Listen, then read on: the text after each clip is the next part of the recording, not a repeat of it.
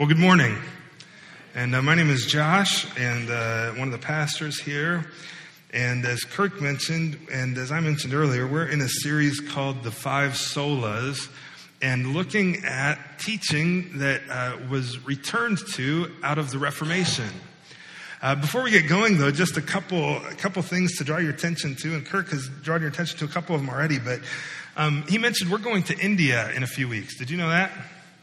In fact, uh, one, two, three weeks from today, we'll have a commissioning service during the service, and then that three weeks from tomorrow, which is hard to believe already, uh, we fly to Hyderabad, India, and we'll be there for 10 days. And uh, during part of that time, we'll also uh, take another trip to go visit our orphanage.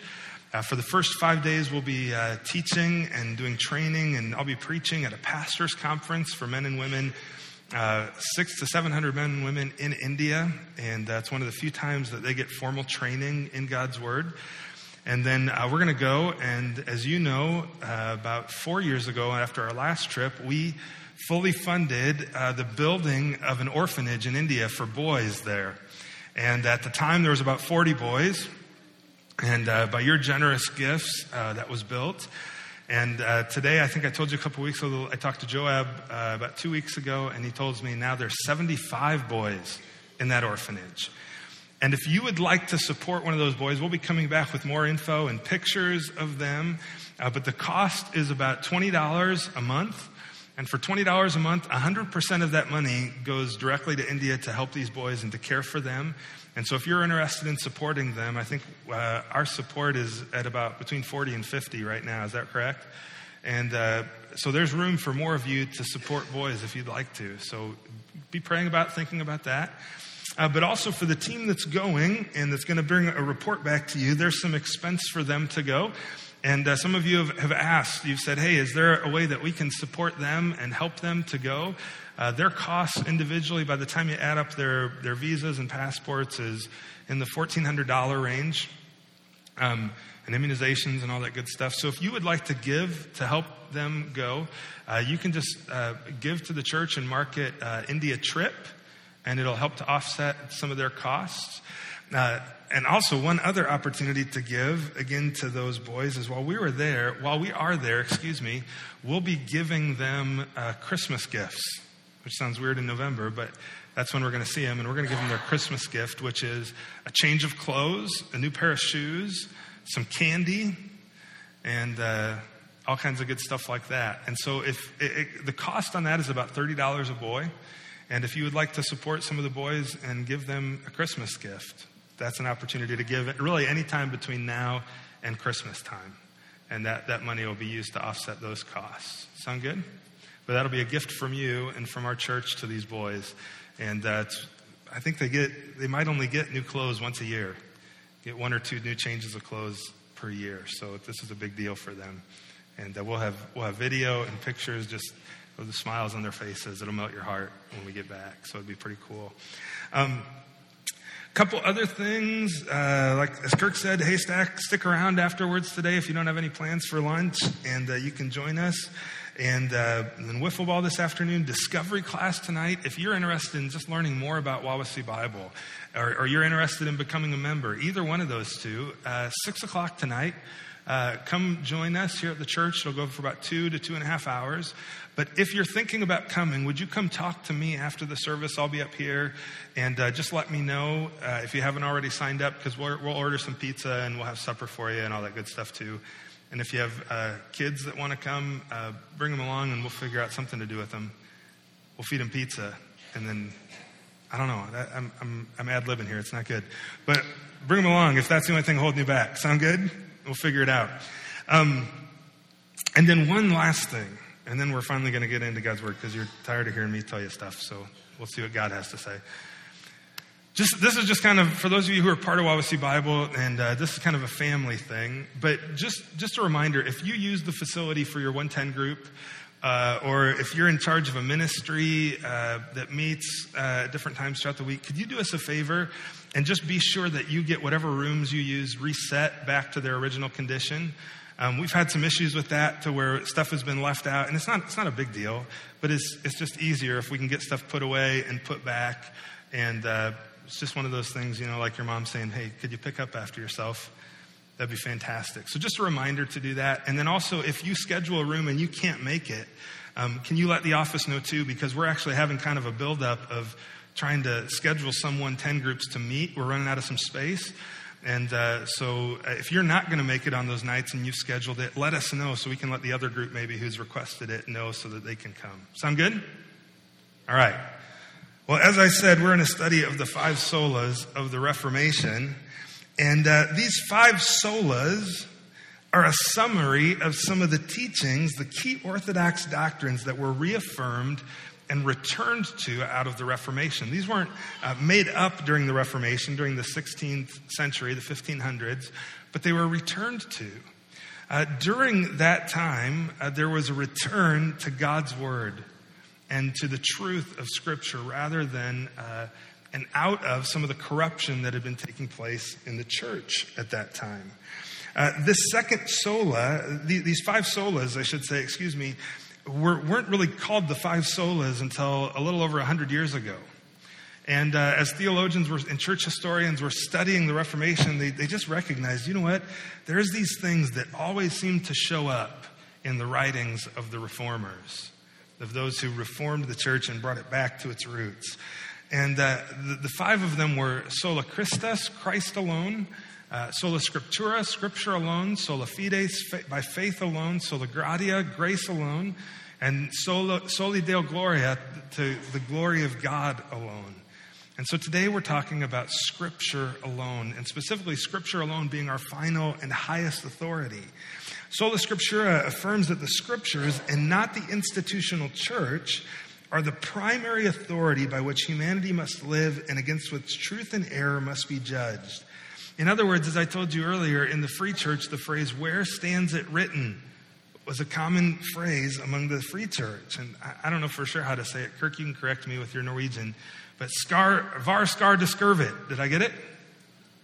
Close enough. If you want to know what it really means, ask Kirk. But I just think of the Swedish chef saying that. Var skar deskurvit. But where stands it written?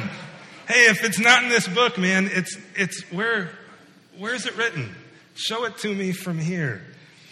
And uh, during the centuries leading up to the Reformation, uh, see, the Roman Catholic Church, and again, I, I told you last week, I, my goal here isn't to pick on the Catholic Church, but it's hard to talk about some of these things without bringing it up because of the historical reality of what happened. The Roman Catholic Church had taken some stances on, and traditions, and they had made them the highest authority, uh, oftentimes equal with Scripture, and other times higher than Scripture in authority uh, for, for people's lives. Uh, for instance, here, let me just read you some things from uh, Roman Catholic doctrine. Uh, they, they, would, they would say that God has entrusted, this is verbatim uh, from some of their documents, God has entrusted revelation to the Roman Catholic bishops. Uh, Peter says in uh, 2 Peter chapter 2 verse 9 that we're a royal priesthood of believers. That all of us have access to God through his word and to understand it and to know it. Uh, they would also they also write the magisterium. In other words, the Catholic Church is the the authoritative teacher. Uh, the magisterium alone has the ability. This is a this is huge. The, magisterium alone has the ability and right to interpret Scripture. Uh, scripture and church tradition together compromise the Word of God. Scripture and church tradition compromise the supreme rule of faith for the church? Well, in the 1500s, and really even leading up to that, you can go back into the 1300s, a guy by the name of John Wycliffe, who we saw a quote from him on the board, began translating scripture into everyday language so that common people had access to it. Well, this was never allowed before, and it was believed that the church was, what did, it, what did I read there? Uh, the, the church alone has the ability and right to interpret scripture. And when people started getting a hold of God's word and reading it and understanding it for what it was, um, and later when a guy like Martin Luther, who was a monk, uh, began studying scripture and realized that, hold on, uh, there's some teaching here in God's word that isn't lining up with what the church is teaching. some of you have come from churches, not the Roman Catholic Church, but other churches where you've had the same experience. Where all of a sudden studying God's Word and I compare it to what my church is teaching and going, it's not the same thing. And, and so there began this called the Reformation. I told you that the Reformation, a lot of times we look to Martin Luther nailing 95 theses to the uh, door of the Wittenberg Castle Church in 1517, October 31st, 1517. And really, that's what we look back to, is that was kind of the spark that ignited the Reformation and the return from some of the corruption in the church. See, by the church saying that um, uh, the church is the sole, uh, the church alone can interpret and understand Scripture. Well, if that's true, then guess what the church can do? Uh, they can lord it over you and they can manipulate you and tell you things that maybe aren't there. And that's exactly what had been happening. And so, as the reformers started to, uh, to, to push back against this, Luther nailed these 95 theses to the door of the church. And that wasn't a real revolutionary thing simply because the door of the church was like the community bulletin board, so there was all kinds of stuff nailed on it. But he nailed these 95 theses, and uh, then it was gotten a hold of and published, and it, it just started a fire. Well, while that was maybe the, the key point in the beginning of the Reformation, there's probably another event that was really uh, the, the thing that set the Reformation ablaze. There was a bigger event that happened three and a half years later that also involved Martin Luther, and it's an event known to us as the Diet of Worms. And it's not a weight loss plan. the Diet of Worms Diet means assembly of the leaders. Worms was the city it happened in. And it took place in April of uh, 1521. And Worms was a city of about 7,000 people in Germany. And uh, at the Diet of Worms, Luther was called to give an account for some of the things he had written. See, over the course of this three and a half years since he nailed those theses to the door, he began writing things uh, about Scripture and about uh, the church, and some of them were pretty scathing attacks. Um, and so he was called to give an account before Charles V in Worms. And, and Charles V was uh, a young guy of about 21 years old, but he ruled over more of Europe than anyone else. And he was incredibly powerful. And he calls Luther to give an account for his writings. Uh, Luther had been writing prolifically up to this time over these three and a half years, so much so that there was such a pile of his writings in front of Charles and his aides that when they first came into the chamber to meet with him, they expressed doubt that any one man could have written all this. But Luther was summoned there primarily to recant. They really didn't want to know about his writings, they wanted him to recant of them. Uh, he was being asked to confess publicly his mistakes and what he had written about the gospel, the nature of the church, the current state of Christendom. So when he first got there, he, it was April 17th, and he said, I, I need one more day. they're like, You knew why you were coming the whole time. Why do you need one more day? But nonetheless, because of Charles' great benevolence, uh, we're told throughout history, he gave him one more day. And so on April 18th, 1521, the charge came again uh, said to Luther, they said, Come then, answer the question of His Majesty Charles, whose kindness you have experienced in, experienced in keeping and seeking a time for thought. Excuse me. Do you wish to defend all of your acknowledged books or to retract some? See, they laid them all out. Did you write these? Yeah, I wrote them. Well, will you recant of them? He said, Give me a day. And he comes back the next day. Well, Luther, who had obviously considered his reply carefully, uh, responded that his books were of three kinds. He said some were works of simple piety that no Christian ruler or church official could possibly want to be withdrawn. A second category were works directed against the papacy and the affairs of the papists, in other words, the Catholic Church, and those uh, who both by their doctrines and very wicked examples have laid waste the this is a quote had laid waste the Christian world with evil that affects the spirit and the body. He didn't hold any punches. Uh, Luther didn't think anyone would want to defend some of the evils that were taking place in the name of the church at that time.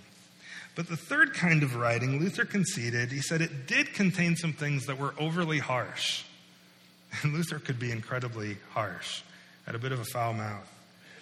But the third kind of writing, Luther conceded, uh, he said, he said, which he said, which he was willing to consider retracting, but on one very important condition.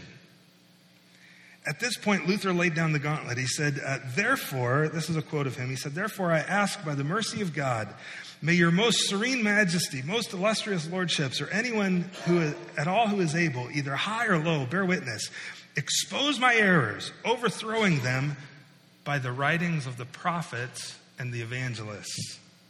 In other words, uh, expose them, but overthrow them with God's word. And once I've been taught, I shall be quite ready to renounce every error and I shall be the first to cast my books into the fire. And Luther ended his defense. Now, Luther's, uh, we'll talk more about this Wednesday night if you come uh, on the Do- Doctrine Wednesday about the Reformation. Luther's desire wasn't to start a new church, it was to reform the Catholic Church. So they're, they're really reformers more than they are Protestants. And uh, anyway, so he said this, but, but he wasn't explicit enough uh, for the court.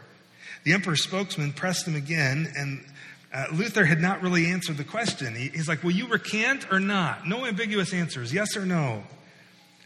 So then Luther, spoke these words, uh, which is some of the most significant in the history of the church and in the history of Europe and of Western uh, society. He said, Since then, your serene majesty and your lordship speak, seek a simple answer, I will give it in this manner neither horned nor toothed. In other words, not ambiguous unless I am convinced by the testimony of the scriptures or by clear reason, for I do not trust either in the Pope or in councils alone, since it's well known that they have often erred and contradicted themselves. I am bound by the scriptures I have quoted, and my conscience is captive to the word of God. I cannot, he's, he's facing death here, potentially, and I will not retract anything since it's neither safe nor right to go against conscience. And with these words, uh, really Protestantism was born and the Reformation was set ablaze. And from this time on, Luther saying his conscience was captive to the Word of God, the living, active voice of Scripture. Um, what, what followed was an eruption of a rebellion against the church in the sense that people started breaking off and saying, hold on, uh, the Pope isn't our highest authority. Uh, this book is. And phrases like, where stands it written, began to emerge. And that, yeah, uh, we'll agree with that if you can convince us from this book. But if you can't convince us from this book, then we're playing a game. What are we doing?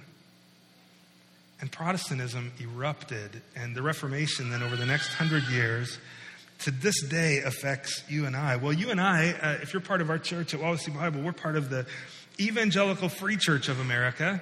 And in your bulletin, in your insert this morning, I listed our statement of faith as it relates to the scriptures. I thought even before we're going to dive into a text in Second Peter where, because uh, if we're going to say where stands it written that God's word is our highest authority, that it really is God's word, we, we need we better look to it and and answer that from this book, not just from Josh talking, right? Would you agree? Amen? And so we're going to do that in a moment. But before we do, let's, uh, let's read together. It won't be on the screen, but you'll have it in front of you there. Let's read together the statement of faith, uh, our statement of faith as it relates to the scriptures. Let's just, let's confess this together. You see it there on your first page of your notes? We believe that God has spoken in the scriptures, both Old and New Testaments through the words of human authors. As the verbally inspired Word of God, the Bible is without error in the original writings, the complete revelation of His will for salvation, and the ultimate authority by which every realm of human knowledge and endeavor should be judged. Therefore, it is to be believed in all that it teaches, obeyed in all that it requires, and trusted in all that it promises. Amen? That's what we believe. Uh, I'll tell you what, I'm going to pray, and then we're going to open up to 2 Peter chapter 1, starting in verse 16, and we're going to unpack that together as it relates to the authority of the Word of God. Let me pray. Father, thank you for Jesus, and uh, thank you for your Word, which, which points us to Him. Father, thanks that we don't need to. Uh, make things up on our own or try to get it right on our own, but by the blood of Jesus, our salvation is secured. And by your word, we have, in your word, we have everything we need to live a life that is honoring to you. and everything we need to know about trusting Jesus and gaining salvation because of his work on the cross. Uh, Holy Spirit, I pray uh, that you might use me today. Teach me even as I teach. I pray, too, against the enemy as servants their works and effects. Uh, Lord, the truth is, for all of us, I think uh, many in this room, myself included, we've come from a variety of different backgrounds and different churches. Uh, some that were healthy, some that weren't. And so sometimes to hear things about God's Word and uh, to see things that maybe are different than what we were taught growing up, I know that was my experience. It can, it can be hard and it can be confusing and even painful at times. But uh, Holy Spirit, rather than let the enemy uh, work in our hearts and draw us away from your word, and would you instead open our hearts to it, to be taught, uh, to love you, to trust you, to, as we just said, to believe it in, in all that it says, to, to trust it in all that it promises, and obey it in all that it requires. We love you. We thank you for Jesus, and I pray all this through him. Amen. Try not to knock the pulpit over. Second Peter chapter 1. Let's just read through this text together and then uh, we'll unpack it. Second Peter chapter 1, starting in verse 16. Uh, leading up to this time, by the way, uh, just to give you a little context, Peter's writing, and uh, he says earlier in the chapter he, that he knows that his death is uh, coming soon. And his desire then is to leave behind a legacy for these people uh, to know what God's word teaches. And over and over, do you know who Peter points to as an authority over and over and over and over and over? This book. He points to Jesus and this book. He's, it's kind of like, you know, like on Reading Rainbow when you're a kid. Don't take my word for it. He's like, read it in the book. It's right here. And that's the context of what he's saying here in verse 16. He says, For we did not follow cleverly devised myths when we made known to you the power and coming of our Lord Jesus Christ, but we were eyewitnesses of his majesty. For when we received honor and glory from God the Father, and the voice was borne to him by the majestic glory, we'll talk about what all this means here in a moment. This is my beloved Son, with whom I am well pleased. We ourselves heard this very voice born from heaven, for we were with him on the holy mountain. And we have something more sure the prophetic word, to which you would do well to pay attention as a lamp shining in a dark place until the day dawns and the morning star rises in your hearts, knowing this first of all that no prophecy of Scripture comes from someone's own interpretation, for no prophecy was ever produced by the will of man but men spoke from God as they were carried along by the Holy Spirit. Well, uh, I've kind of written a sentence again for you this week to apply the text, and we'll start like this. We'll start actually in the middle of the passage, and let me say this we should pay attention to God's word. Amen? And, and by the way, that's what Peter himself says. Look at verse 19. He says, We have something more sure, the prophetic word to which you would do well to pay attention, as to a lamp shining in a dark place until the day dawns and the morning star rises in your hearts. In other words, until uh, the day dawns, until Jesus himself returns. You would do well to pay attention to this book. I, I don't know about you, but I, I, look around, I walk, turn on the news, and you see crazy things that happen, like uh, last Sunday evening in Las Vegas. And you ask yourself, what in the world is going on? How, how is this world so messed up? And the issue, by the way, isn't um, whatever side you're on gun control, no gun control, whatever else. None of that's the issue. You know what the issue is? It's our heart. It's the fact that we're sinful. That Adam and Eve messed it up and we've messed it up with them. And all of us, because of our sin, are royally jacked up and we need a Savior. Well, this word, this book points you to truth. It is itself truth. It points you to the answer to some of these hard questions. And often, sometimes when people uh, see some of these things happen in the world and they go, uh, What's going on? How could a good God ever let something like this happen? Uh, they haven't really looked at God's word to see what God's word says about those things. And, and the origin of evil and, and why some of these things are taking place. And in fact, the scripture clearly teaches as we get further and further closer to Jesus' return, things are probably going to get worse. And so Peter tells us here we would do well then to pay attention to this book. Sure, pay attention to what's going on around you, but you know what you should pay more attention to? Say it with me this book, right? Now, why? Why? Well, first of all, let me commend to you that, that God's word is written for your good. It's written for your good.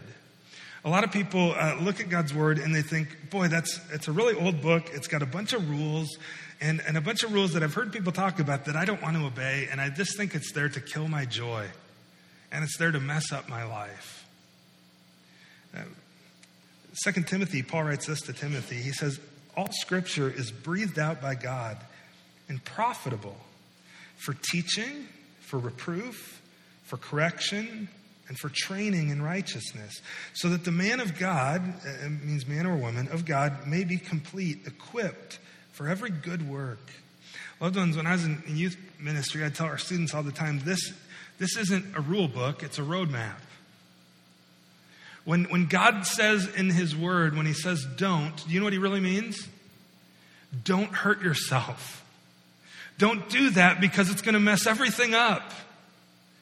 He's not saying don't because he wants to kill your fun. He's not saying don't because he's looking down from heaven just really angry with you. He's saying don't because he loves you. Just like I tell Charlie, don't climb on the table. And yet he climbs on the table. Don't run on the couch. He runs on the couch. And he thinks it's the blast until what happens? In his very top heavy little body, because his head is so big, he falls over and smacks the table or falls on the floor. You'll see him running around later. You can confirm that. He's got a big head, like his dad. But we don't tell him don't because we don't want him to have fun. We don't tell him don't because we don't love him. We tell him don't because we do love him. Don't hurt yourself. And so when he falls or when he gets a spanking, we grab him and say, I love you, but that's gonna, don't do that. That's not good for you. When God says don't in His Word, He's saying don't hurt yourself. Amen? This book is for your good. It's not to kill your joy, it's to give you joy. It's the exact opposite of that. Uh, uh by the way, another reason we should pay attention to it is this book always, and that's a big statement, always proves true. Do you believe that? Uh, tell me again, do you believe that? That this book always proves true? Uh, God's word tells us that in Proverbs 30, verses 5 and 6. Uh, every word of God, the writer of Proverbs says, proves true. He's a shield to those who take refuge in him. Then he gives some advice. So don't add to his words in verse 6, lest he rebuke you and you be found a liar. See, when, when we obey, let me just say this tradition in a church can be a really good thing. We have some traditions as a church, don't we? We have some, uh, some things we do together. That, that's just the way we do it. And that's not a bad thing. But unless, as its foundation is God's word, boy, you can get into a lot of trouble. Because then what you're doing, if you're taking that tradition or the word of some other person and you're putting it either on par with Scripture or as a foundation to Scripture, you're actually making it above Scripture. What you're really doing is you're adding to or you're taking away from God's Word. And Pro- the writer of Proverbs tells us be careful not to do that, lest you be proved a liar. Because this is the Word that always proves true. God's Word always proves itself to be true. Psalm 18, verse 30. This God, his way is perfect. He had been describing the majesty of our God in Psalm 18. It's, it's, it's a wonderful psalm. And in verse 30, he says, This God, this one I've been describing, his way is perfect. The word of the Lord proves true. He's a shield for all those who take refuge in him. In John chapter 3, and I'm going to miss the verse, I want to say verse 34, but I should have written it down and I didn't. Just kind of coming to me right now. But John writes, he says that those who put their faith in God, who trust him, and I'm paraphrasing, but he will prove himself to be true. Hey, if you're on the fence about trusting in the God who wrote this book, Let me encourage you trust Him. Take a step of faith, repent of your sin, turn to Him. He'll prove Himself to be true. I, I, I promise you. I promise you, with, with Jesus' own words and His own authority, He will prove Himself to be true. His only call to you is to repent, to believe, to trust Him. Would you turn to Him today? He'll prove himself to be true, and his word proves itself to be true. In fact, uh, that's the context even of this passage. Look back at verse 16. Peter's telling us, he says, For we did not follow cleverly devised myths when we made known to you the power and coming of our Lord Jesus Christ. See, some, even, even in Peter's day, uh, would, would look to this and they would say, uh, God's word, it's just a myth. It, it's, it's a good story, but who cares? It's just a myth. Peter's like, hey, we didn't follow myths. We didn't teach you the myths of men. Uh, we made known to you the power and coming of our Lord Jesus Christ. In, in fact, we were eyewitnesses, he says, of his majesty. For when he received honor and glory from God the Father, and the voice was borne to him by the majestic glory, This is my beloved Son, in whom I am well pleased. We ourselves heard this very voice borne from heaven for we were with him on the holy mountain. See, we, should, we would do well to pay attention to God's word. And you know, you know why? Another reason why? It's not from man. It's not from man. It proves itself to be true, and it is not from man. Uh, Peter uses this example. He tells us he's not preaching myths, but things he saw confirmed with his own eyes, the very word and voice of the Lord. What, what Peter's referring to here is an event in, uh, recorded in Matthew, Mark, and Luke called the Transfiguration. Sounds like a fancy word, right? But it was a time where, we're going to go read it here in Matthew chapter 17, where Jesus revealed his glory to three of his disciples, to kind of the inner three. Look at uh, Matthew chapter 17. If, I'll, I'll read it here, but if you want to turn there, you're welcome to. It's also can be found in Mark 9 and Luke 9. After six days, Jesus took with him Peter and James and John, his brother, and he led them up a high mountain by themselves. And he was transfigured before them. His face shone like the sun, and his clothes became white as light. Now, if you know your Old Testament, you know there's also an event where there was a guy who went up on a mountain to, to meet with the Lord and to pray. And uh, he encountered the Lord, and his face began to shine, and his clothes were changed, and a guy by the name of Moses, right? And so I think probably to confirm to these guys that uh, Jesus isn't Moses, look what it says. And there, behold, there also appeared to them Moses and Elijah talking with him. This Jesus is a better Moses. He's not Moses. And it's not Elijah either. This is, this is God. This is, this is God. He was revealing his glory to them. And, and Peter, I love Peter because he just says what's on his mind. I wish I was more like that sometimes. Peter said to Jesus, uh, Lord, it's good that we're here. If you wish, I'll make three tents here one for you, and one for Moses, and one for Elijah. Peter, Peter just wanted to help. He wanted to do something, right? He had an idea. I got, I got an idea. Let's do this. Well, while he was still speaking, behold, a bright cloud overshadowed them. And a voice from the cloud said, This is my beloved Son, with whom I am well pleased. Listen to him. When the disciples heard this, they fell on their faces and they were terrified. But Jesus came and he touched them, saying, Rise, have no fear. And when they lifted up their eyes, they saw no one but only Jesus. That's the event that Peter's recounting here in 1 Peter chapter 1, 2 Peter chapter 1, verse 16 uh, and 17. He says, 17, For when we received honor and glory from God, the voice was borne to him by the majestic glory. This is my beloved Son with whom I'm well pleased. We ourselves, we heard this very voice borne from heaven for we were with him on the holy mountain. And the voice said, This is my son, in whom I'm well pleased. Listen to him, right?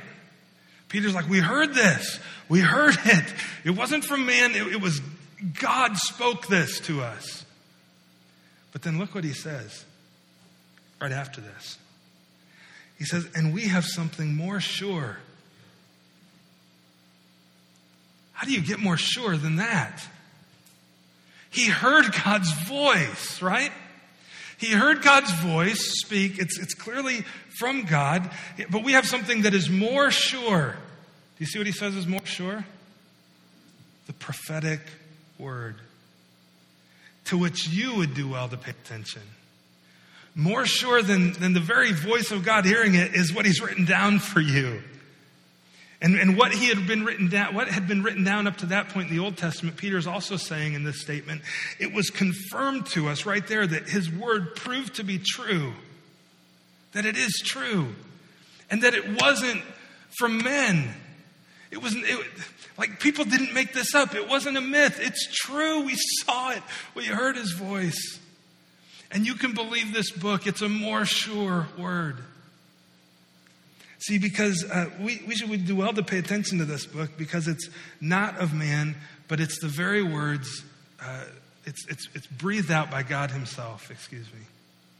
It's breathed out by God Himself. See, that's what Peter goes on to say. You would do well to pay attention as to a lamp shining in a dark place. You ever, I don't know about you, but a lot of times at night, I, I grab my phone off the nightstand and I love the little flashlight app. Anybody else got that? You turn on the flashlight so you can see where you're going. And I pay attention to wherever I point that thing because I can't really see at night and I'm driving. If I don't, I'm probably going to bump into something and cause a problem, right? So I flip it up, turn on the flash, and I pay attention. Peter's like, hey, that's how you should pay attention to God's word. It's like a lamp shining in a dark place. You're wondering what's going on in the world. You're wondering what's going on in your life. Well, here's your flashlight app. turn it on, man. Shine it. Look at it. But you would do well to pay attention to it, like a lamp shining in a dark place until the day dawns. In other words, for the rest of time, until Jesus returns. Knowing this, first of all, see, here's the deal it's not from man, but it's breathed out by God Himself. No prophecy of Scripture comes from someone's own interpretation. Like, like nobody just made this up. Uh, no prophecy was ever produced by the will of man, he says in verse 21. But men spoke from God as they were borne along or carried along by the Holy Spirit. Loved ones, this book, yes, it was written by human authors with faults. But God Himself verbally inspired this word. He, the Holy Spirit worked in them and through their personalities and through their experiences to write a more sure word the prophetic word, a more sure word than what Peter heard on the mountain with Jesus. So that you and I would know how to live.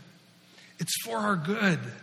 It's our final authority. It's our highest authority.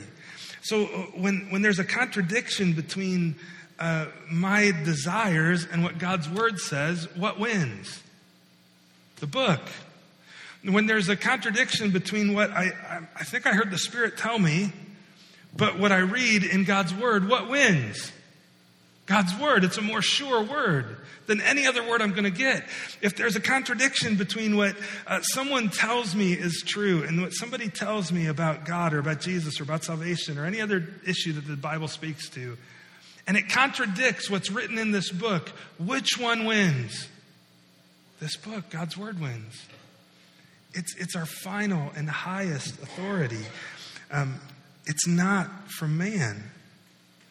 It's breathed out by God Himself. And, and by the way, let me just take one other detour to the book of Mark with you. And let's look at a couple of Jesus' words before we wrap up this morning. In, in Mark chapter 7, uh, Jesus is addressing the Pharisees in chapter 7, verses 1 through 8.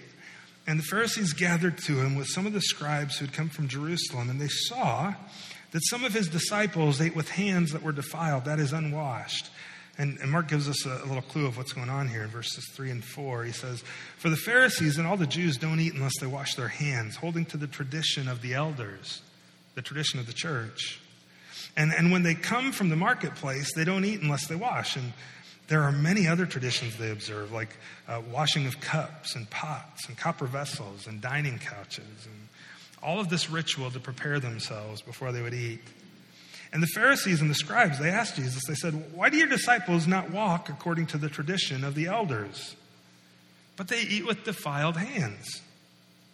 And he said to them, uh, Well did Isaiah prophesy of you, you hypocrites. As it is written, Jesus appeals right away to God's word, not to their tradition. He says, This people honors me with their lips, but their heart is far from me. And in vain do they worship me, teaching as doctrines the commandments of men. He said to them, this, is, this would be an awful thing to hear from Jesus someday. You leave the command of God and you hold to the tradition of men. This passage of Scripture, too, was key in Luther's understanding of the authority of Scripture and some of the things that he uh, came out against the church with, saying, Hold on, no, no, no, no traditions of man. Where is it written? I'm not going to abandon uh, the commandment of God and hold simply to the tradition of men. And we do well to do the same, right? We have a saying in our church, uh, one of our core values. And by the way, that's exactly what Peter says. He says there is no uh, scripture, no prophecy that's ever produced by the will of man, but it spoke from God. So, as Jesus tells us, pay attention to the command of God, not the traditions of men. Pay attention to this book. Uh, but we have a saying in our church, one of our values, right? That God wrote it all down. He wrote it all down. That it's our final authority. If, if I say something that contradicts Scripture, um, I want to be the first to change my mind on whatever I said, right? Because it really doesn't matter what I say or what anyone else here says. It matters what His Word says. It doesn't matter what our tradition is. Like, oh, that's the way we've always done it, and that's the way you do it in church. No, no, no, no. What does God's Word say? Um, I was at a, at a conference a few years ago, and uh, one of the band members on stage was wearing a hat. And in that culture, it was in Southern California, and that was just that's just common for their culture. And there was somebody from another church, a more traditional church, and uh, a man who had been in the church for a long time, and he, he said, You need to take off that hat. And the, the, kid took it off, and, but he was deeply offended. He had only been a Christian for a short time, and um, the pastor came back and he's like, um, Can you show me that command in the Bible? Or is that a tradition of men, of your church? And, and the guy, thankfully, was struck by God's word and said, Yeah, I'm sorry. I, didn't, I never meant to offend him. I never meant to hurt him. But I guess you're right. That, that's a tradition. Um, but it's not clear from God's word that, no, you can't wear a hat. So I guess, you know what? I'm going to let that one go. That's an open handed thing. I'm going to let that go. I'm going to hold on to what God's word really says.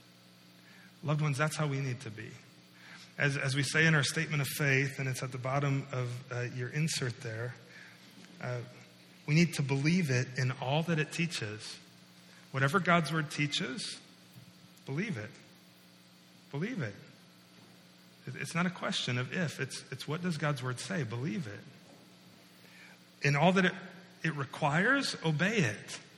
Do what it says in all that it promises, because there's a lot of promises in this book, and they all prove to be true. Trust it.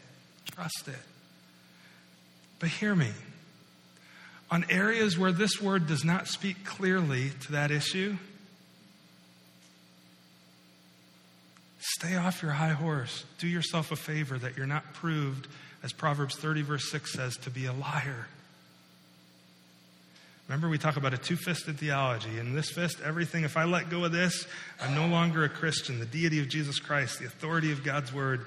And if, if, uh, if, if it comes to, to fight, I'm going to fight over these things. I'm going to swing my fist. But in this hand, I can have convictions and preferences and all kinds of other things. But at the end of the day, uh, these have to submit to God's word. And sometimes where God's word isn't real clear, then I have to go, you know what?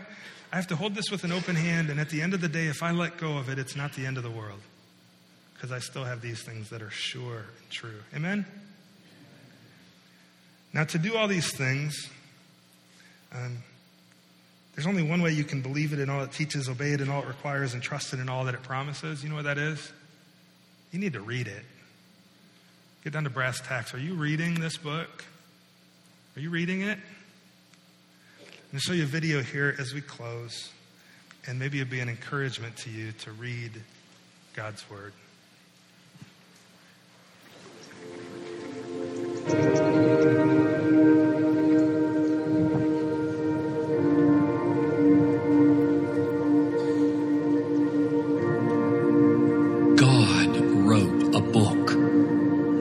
that reality blows me away every time I stop to think about it. Pages and pages of God, His thoughts, His words, His heart, right there, just a few inches away. I can carry it with me everywhere I go, read it whenever I want. When we open the Bible, what do we see? We see God Himself in this book. We meet Him here or we don't meet Him, not with any hope of friendship. Reading the Bible is one of the most important things we can ever do. It's more valuable than anything we own, sweeter than anything we have ever eaten. It is literally more important than breathing. That's not always what we see and feel when we open our Bible. Our weak, tired, distracted eyes look, and all we see is a lifeless, boring portrait on the wall. But it's not a portrait. It's a window it doesn't hang lifeless in an old frame on the wall. It breaks through the wall into another world, the real world, the lasting world, the better world. And through this window shines a divine light that changes everything around us. We all know that the road to knowing God is not easy. Discipline and resolve are important but they can carry you only so far. A few days, a week, maybe a month. For the long run, we need something stronger, more compelling than discipline and resolve. There are too many traps along the path, too many hurdles. At the root, the reason we don't read the Bible is that we don't want to read the Bible. We don't see joy, peace, and life when we see that leather binding on our shelf. We see a wall, not a window. The boring portrait, not the never ending beauty beyond. So we put it off, leave it shut, and move on. We stay in bed and we miss the miracle.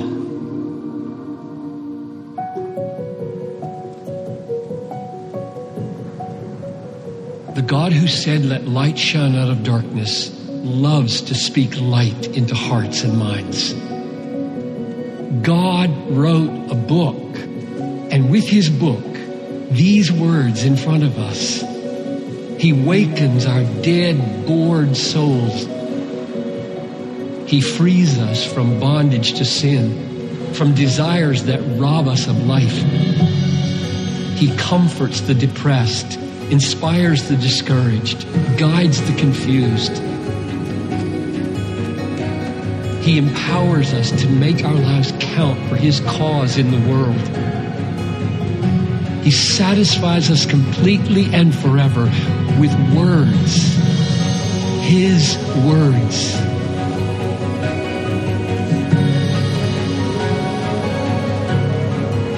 So, will I read my Bible tomorrow? Where else would I go? How else will I know Him? How else will I prepare myself to enjoy Him forever? Yes, I'll spend the rest of my life looking out of this window, watching, waiting for another sight of Him, another miracle, another glimpse of my God.